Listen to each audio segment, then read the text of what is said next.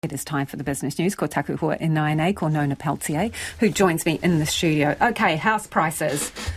They're going down, down, down. So if you're a shopper, mm. probably very good news. Still not cheap though. Uh, no. And uh, if you're trying to sell, probably less good news about that. I mean, we all know that prices are heading down. We know that interest rates are also heading up. And so that isn't new. But what is new, I guess, is that the uh, effect of that is starting to really hit home across virtually every region in the country. There's a few that are standing out from that. Um, uh, Southland and mm-hmm. Westport uh, had record growth, annual growth, but the rest of the country not so much. Uh, we saw a drop of nearly 4%, according to the Real Estate Institute sales numbers, and listings down 26%. So for agents, that means it's taking longer for them to do deals. Yes, they're still active in the market. There were more than 5,000 buyers in the market last month. Uh, sorry, the month, yeah, yeah, last month. Uh, but uh, the prices that they're paying are considerably down uh, from a year ago, 12%. So uh, the house, the median house price, that's across the country, uh, fell by $10,000 to $810,000. And that's from October. So sales were um, a little bit up from October, but overall down a third on a year ago. However, that was the peak. And also, we heard from the quotable values. They say that values have dropped more than $100,000 from the start of the year. So overall, the market is looking like it's still sliding. I spoke with the Real Estate Institute's uh, chief executive today. Uh, she thinks that it's going to take a while for prices to stabilize uh, and and turn around, and that's going to be when interest rates seem to stabilize. But not just that, when the market them it begins to believe that the economic downturn has stopped. When yeah, that, that we're at the bottom. Yeah, and that could be a while. Uh, sure. Okay, another cheery story you bring for us today, Nona, which is um, food prices. Yep. Yeah, so that's another one. It's moving in the opposite direction.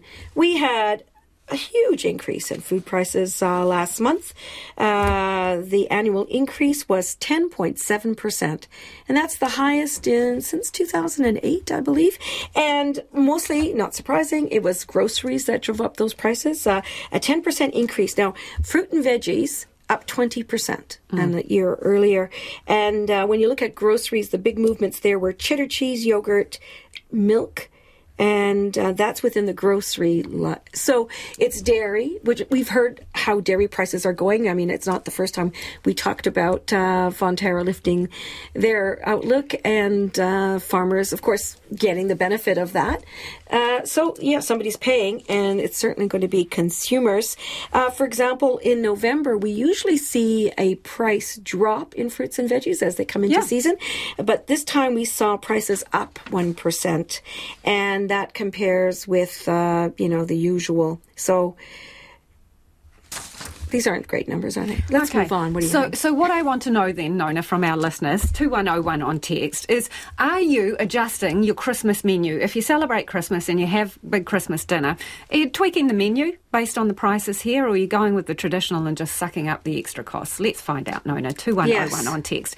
Um, and so, all right, let's move on to the market numbers then. What have you? Well, as I just mentioned about Fonterra, uh, the farmers are in for perhaps uh, a good uh, return of capital. That's one thing that Fonterra had been talking about. They've just announced the sale of their joint venture, sh- their st- share in a joint venture company that they have in Brazil. Uh, it's going to be about $210 million that's the sale price. Uh, they're going to get 51% of the proceeds. That's going to be part of the deal that Fonterra you know presents to farmers at some point uh, in the next year, uh, where they're going to return some capital. So that was good news for Fonterra shareholders, and certainly that was reflected in the overall market numbers. Uh, Fonterra finished up 2.6 percent, but overall the index had a really strong day.